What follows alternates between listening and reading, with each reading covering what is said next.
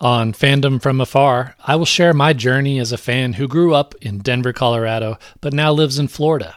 I will always be loyal to my hometown teams, but that can be difficult when you're 2,000 miles away. Join me as I share my journey and interview others who enjoy their fandom from afar.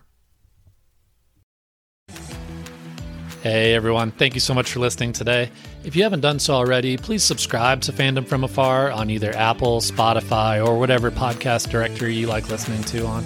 It will help other potential listeners see that people are enjoying the show if there's subscribers. So if you can subscribe, it would mean the world to me. Thank you so much for listening.